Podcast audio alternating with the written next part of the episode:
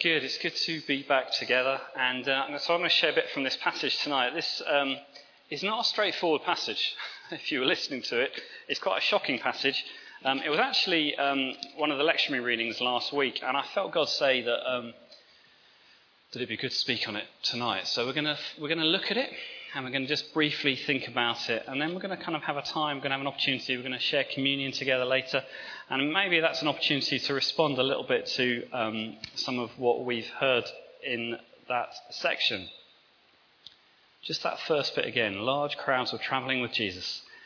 And turning to them, he said, If anyone comes to me and does not hate their father and mother, his wife and children, his brothers and his sisters, yes, even his own life, he cannot be my disciple. And anyone who does not carry his cross and follow me cannot be my disciple. There's lots of really lovely, fluffy passages in the Bible that preachers love preaching from. Um, and then there's some quite difficult things that Jesus said, quite shocking things. And it's easy sometimes to avoid those things. But I felt God wanting to speak to us here in St. Matt's about some of this stuff. So I'm going to do my best to just try and unpick a little bit of this um, tonight.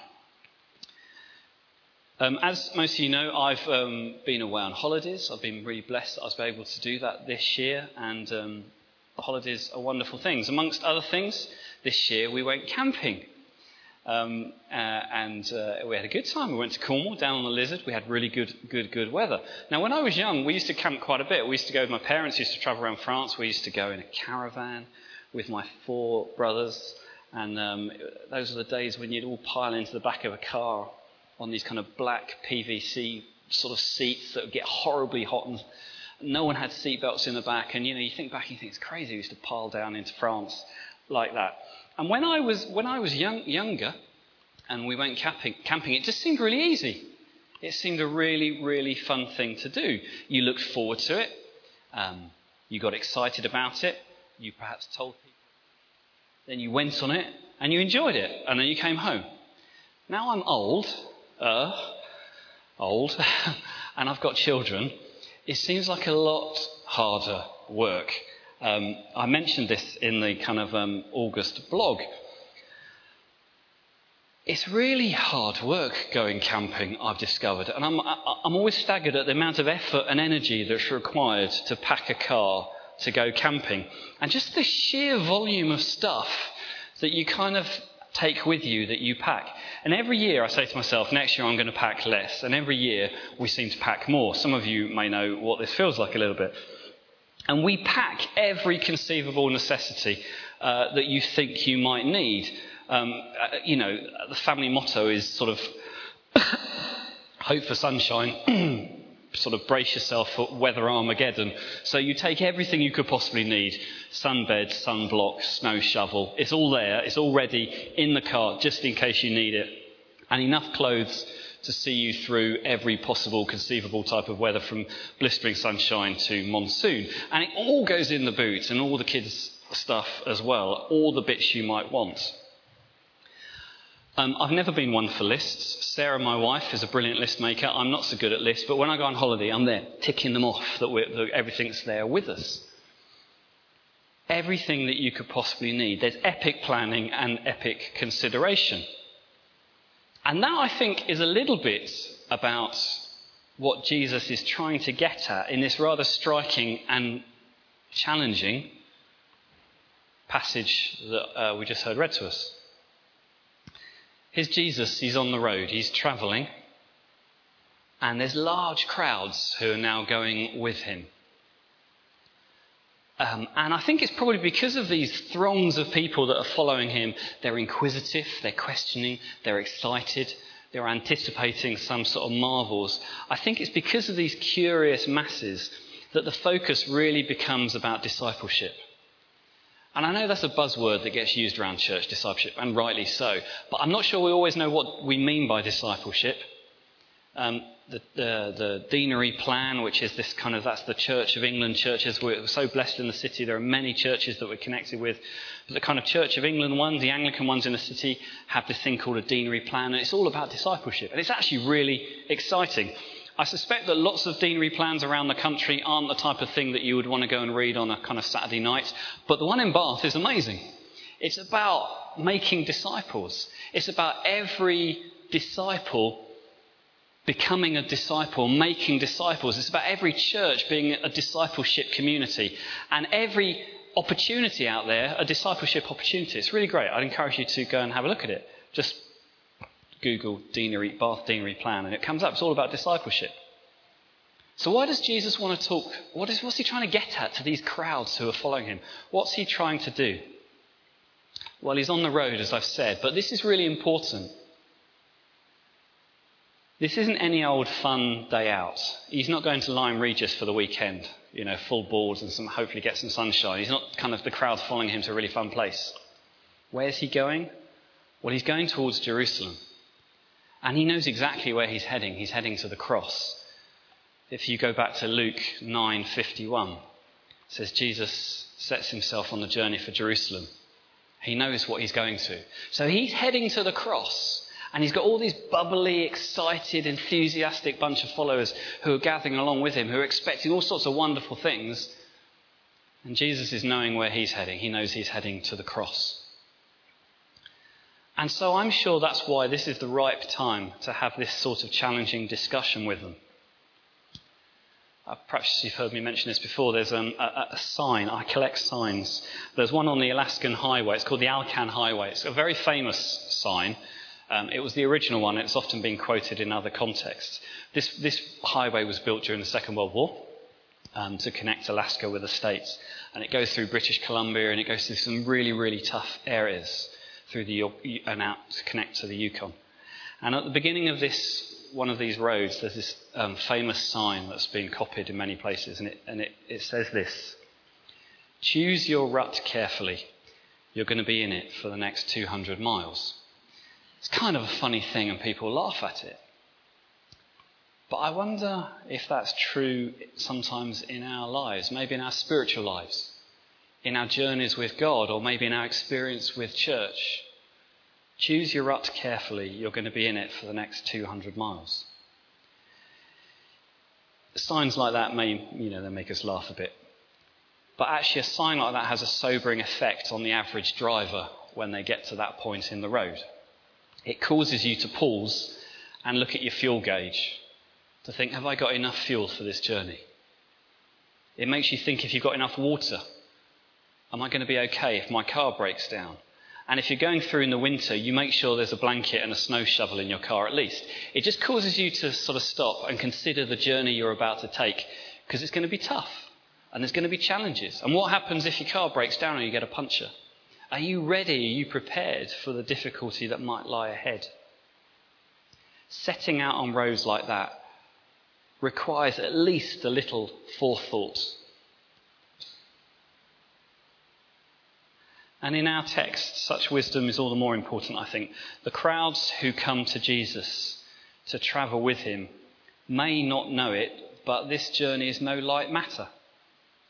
It's really interesting. Those first disciples who followed Jesus, do you remember when he went to them and they were fishing and he said, Follow me? And they abandoned their nets and they abandoned their family and they followed him. And they didn't really know who or what they were following. It was a, it was a thing of the Spirit the Spirit of God came over those disciples and they heard this call of the Master. And they, they just responded in their hearts like their hearts were caught. What about all of the crowds who are following Jesus now? The crowds, I think, it's a little bit different. Why are they following Jesus? Well, they've heard all about him. They've heard about the blessings. They've heard about the miracles. They've heard about these wonders that this incredible man, this incredible man of God is doing. They've heard about his teaching. There's something electric about his personality, his, his charisma, spiritual charisma, that just seems to captivate people. And so they're pulled along by the crowd. They're excited, I expect. And they're following him probably because of the blessings they hope to experience. Maybe they want to be healed, or maybe people in their family do. They're looking for a touch of God and they're excited. That's good. That's okay. The crowds, it seems, have looked at the fringe benefits of hanging out with Jesus and think, well, this has got to be the place to be.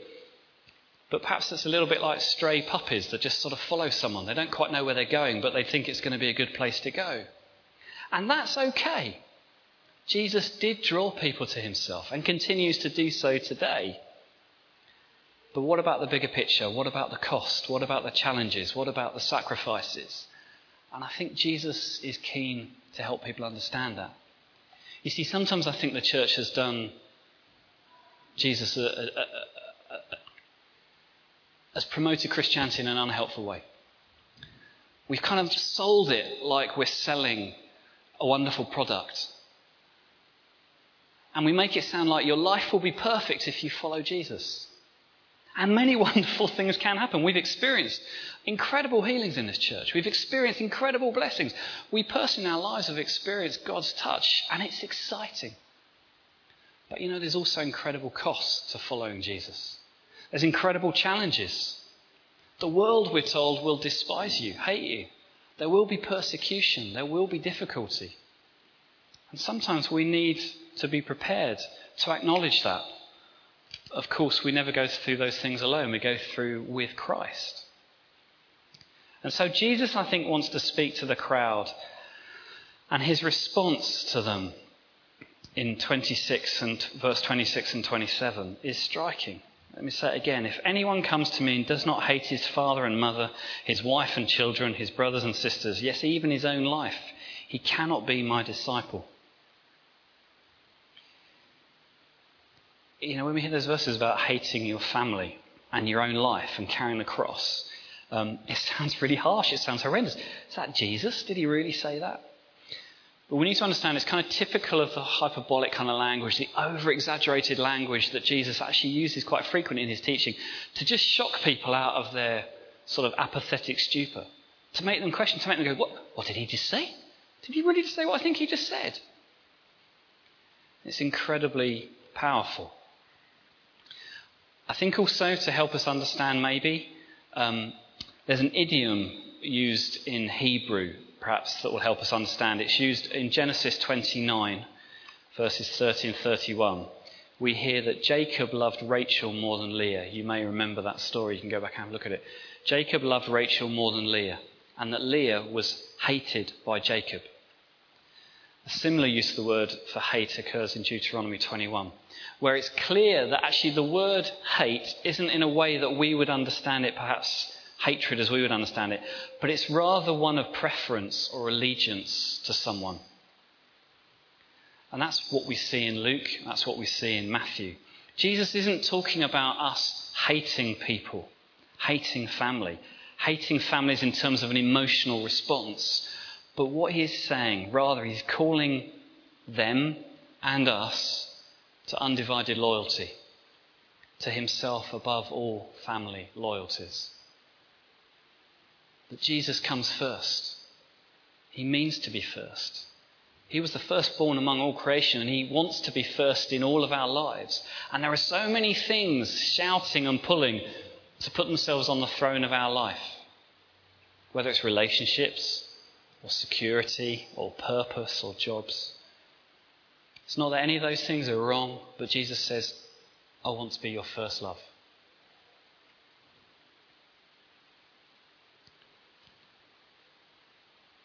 Do you remember Jesus' words to Peter when they'd finished eating? That's amazing, amazing reconciliation. It's the heart of a father, isn't it? Jesus being so bruised by Peter, so let down by his best friend. You know, the one who said, You know, if they leave you, if they forsake you, if all the others run hide, I won't, Jesus. I'll always be there for you. And then we have that shocking scene where Jesus is being is arrested and across the fire, across the courtyard, Peter denies Jesus three times. And there's that last time when Jesus looks as Peter says those words I don't even know. And it's clear from the text that he, he swears that upon, I don't even know the flipping man. I don't know him. He denies Jesus. And then the cock crows three times. So Peter's in this place of just desolation. Let Jesus down. And what does Jesus do? Well, he wants to restore him. He wants to restore that relationship. He wants to call him back. For Peter, fear overcame love. Fear conquered his heart. And instead of standing up for Christ, standing up for Jesus, he backed away and gave in to fear. But God's perfect love casts out fear. And Jesus returns to Peter on the beach, doesn't he? And he meets with him. And he says to him when they'd finished eating, Jesus said to Simon Peter, Simon, son of John, do you love me more than these? Yes, Lord, he said. You know that I love you. Jesus said, Feed my lambs. He does it three times. He, it's almost like he's undoing what Peter, in his denials, those three accusations, those three denials. Jesus asked him three times, Do you love me? Do you love me more than these? Peter, I know you love me, but love can be such a fragile, fickle thing. Do you love me more, more than these? I wonder what the more was. And there's different theologians have different thoughts. Is Jesus pointing at the nets? Do you love me more than these? Is he, is he pointing at Peter's job that he's gone back to? When things often go wrong, we often return to what we know, don't we? Peter goes back to fishing. Is Jesus pointing at the nets saying, Peter, do you love me more than these? Do you love me more than your job security? More than the sense of well being you get from your job? Do you love me more than these? Or is he pointing to the other disciples? Is he saying, Peter, I know you love your friends and they're great, but do you love me more than them? Or is he pointing to the masses? Is he pointing to the world or maybe to family? And is he asking, Do you love me more than these? Well, that's the challenge for you and for me, as it was for Peter, that Jesus says the same of me. I love my children. I love my children. I love being a dad. Sometimes it's challenging, but I love my kids. I would die for them in a blink of an eye.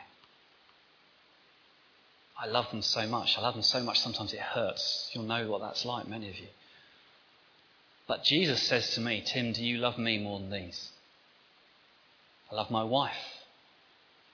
Jesus says, Tim, do you love me more than these? And he says that to each of us. Do you love me more than these? And he looks you in the eye, and maybe there'll be different things that he's asking of us. He doesn't want us to despise those things, but he's asking us, Do you trust me to put me truly first in your life, above all things? And I have to acknowledge and be honest and say, sometimes, Jesus, I don't. Forgive me, Father. I want you. I do love you more than these. What Jesus is trying to do, what he's trying to help these people understand, I think, is that following Jesus has to be more important than all the other things and requires a single mindedness that the crowds may not yet have understood. And I think he's not doing it in a really kind of confrontational, aggressive way. He's doing it because he loves the crowds and he wants them to freely choose him to understand the choices that they're making. And so, to help the crowd reflect on that, he, he, he makes this analogy of building a tower or going to war. These are um, events that require some thought, forethought, as I said earlier on, and reflection. They're not simply a matter of pure abandon or passion on its own. And he gives two examples from everyday experience of first century Jewish life that they would understand. Jesus compares becoming disciples to buildings and battles. Who wastes time and effort and resources on a building project? Looking at Martin as we think about our church building project. before knowing whether funds will be available to complete the project, without knowing that it's the right thing to do. In all seriousness, here in the church, we're not just wildly saying, yeah, we've got a great building and we're going to transform it into a glorious conference centre. Let's throw hundreds of thousands of pounds at it. We want to do what God wants. And so we've laid it on the altar and said, you know what, God? If you want us to pull this, well, we'd get into trouble if we pulled it down. But if you want us to just leave this place and go meet in a cafe, we will, because it's your building. We're not going to be f- fixated on buildings. We want to be fixated on Jesus. And if Jesus says, Yeah, I want you to use this building for, for my kingdom, my glory, then we'll throw ourselves into it wholeheartedly because we know that He will provide, because He is our provider. But we've thought about it, we've prayed about it, and we keep going back to God and saying, We want this to be on the altar for you, God. We're so grateful for all the resources that you've got and that you've given to us. In first century life, most of the people in Jesus' crowds would have understood the need to not waste their earnings and understand what it is to plan and consider. Or which king would not secure peace with his opponents if he thinks his military force is out, outmanned and outmaneuvered? They'd understand that. And there would be a cost of being a disciple. In his, in his day, it really would have cost something to follow Jesus. Families were divided over following this Jewish prophet from Galilee. Fathers set against children, brothers against sisters. In the end, Jesus doesn't want the audience to misunderstand what's at stake if they plan on continuing with him on his journey. Let's remember those early disciples. Many of them most of them, in fact, went to their death as martyrs. There was incredible cost. Jesus wants the crowd in this excitement to count the cost if it's traveling, going to travel with him. Wow, it's tough, hey? And then just when you think it's tough enough, there's a final clincher, as is often the case with Jesus we hear Jesus again says this, just to sum it up. So therefore, none of you can become my disciples if you do not give up all your possessions. And you can imagine the ripple going through the crowd going, What? What did he just say? Did he say everything? What, everything? Discipleship, I think, was never meant to be kind of like a hobby or extracurricular activity um, like joining the golf club. It was never meant to be a good idea in that sense. Or becoming a lifelong member of the National Trust. Should we do it? Yeah, well, we could, couldn't we? I know it's a bit expensive, but yeah, let's do it. Or the Tufty Club. Any of you old enough to remember the Tufty Club? That's just me, perhaps. It was always supposed to be surrender. Complete, total, utter surrender. And if we're honest, that feels profoundly uncomfortable. And some of you might be sitting here thinking, I'm not sure I signed up to that. When I came forward or I responded to that altar call or I kind of decided to give my life to Jesus, it sounded like it was quite a good deal. Suddenly you're making it not sound not quite so attractive. Now, I'm not trying to be stupid here. Of course, finding Christ is the most life transforming glorious thing we can do. But we need to understand what we're doing. And I think when we do understand it, it becomes all the more exciting because we're doing it with our eyes opened. And then suddenly, fear loses its grip on us. Because what can hold us? Suddenly, we're not afraid of death or loss or persecution or people not liking us because we've given everything to Jesus anyway and our lives are somehow hidden in Him. And actually, there's really, really good news you'll be pleased to hear. And I'm going to finish by thinking about these thoughts. Last week, uh, last weekend was my wedding anniversary, my darling wife. Married 22 years. Yes, I do look too young, I know. No one believes me that anymore, but 22 years um, we've been married. Feels like yesterday, isn't it? Sarah's not nodding. Feels like a life sentence, she says. 22 years. It's a glorious thing. And marriage is a glorious thing. I know it's not always easy, and sometimes it can go horribly wrong. God's a very gracious God. But weddings and marriage is supposed to be a special thing. I want to finish by reading some of the words that I use uh, that I used in the address for Jonathan and Aurelia. Are they here tonight? Jonathan and Aurelia? They are. Lovely married couple. Oh, sweet. Look.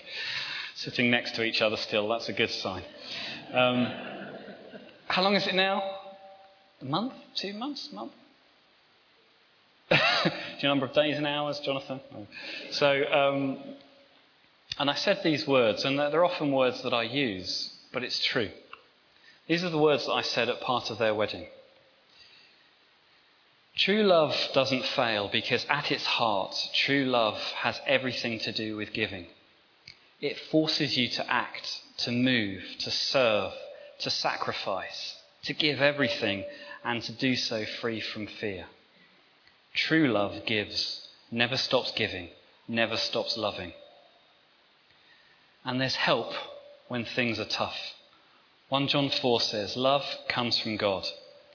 And as a God of love, he longs to be the cement, that cosmic glue, supporting, underpinning, and uniting you both throughout your lives. Do you remember this? Does this sound familiar? Good. Jonathan, I said this. Jonathan, today you have given yourself to Aurelia to share your life with her. Aurelia, today you have given yourself to Jonathan to share your life with him. Your rings symbolize that an unbroken circle of love and stability. Marriage is a gift of yourself, it's a gift of your life. Jonathan, it means that Aurelia's happiness is more important than yours. You'll remember this bit. And Aurelia, before you get too smug about it, it means that Jonathan's happiness is more important than yours. That's the deal. That's a marriage made in heaven. Now, I know not all of us here are married or will have been married or have experienced a marriage that is like that. But the remarkable thing for you and me with God is that this is the deal for us. If we give ourselves fully, completely, utterly to God, everything we have and everything we are, you can do so in the knowledge that Christ gives himself fully to you everything is and everything he has. And that's a mind blowing truth.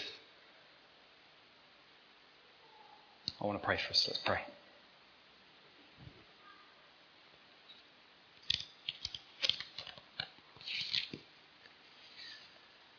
Lord, we sung those words earlier. I offer my all, take my life, and let it be everything, all of me. Here I am, use me for your glory. Lord, there are times when we know we don't fully offer ourselves to you. But there's something within us that says that we want to.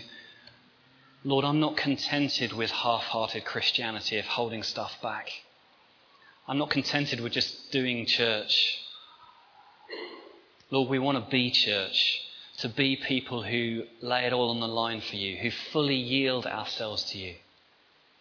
So, Lord, here again, right now, Lord, I give you my family. I give you my marriage. I give you my children, my house, my possessions. I give you my body, my life. Lord, I know at times I've done that and at times I take it back from you, but that's my heart.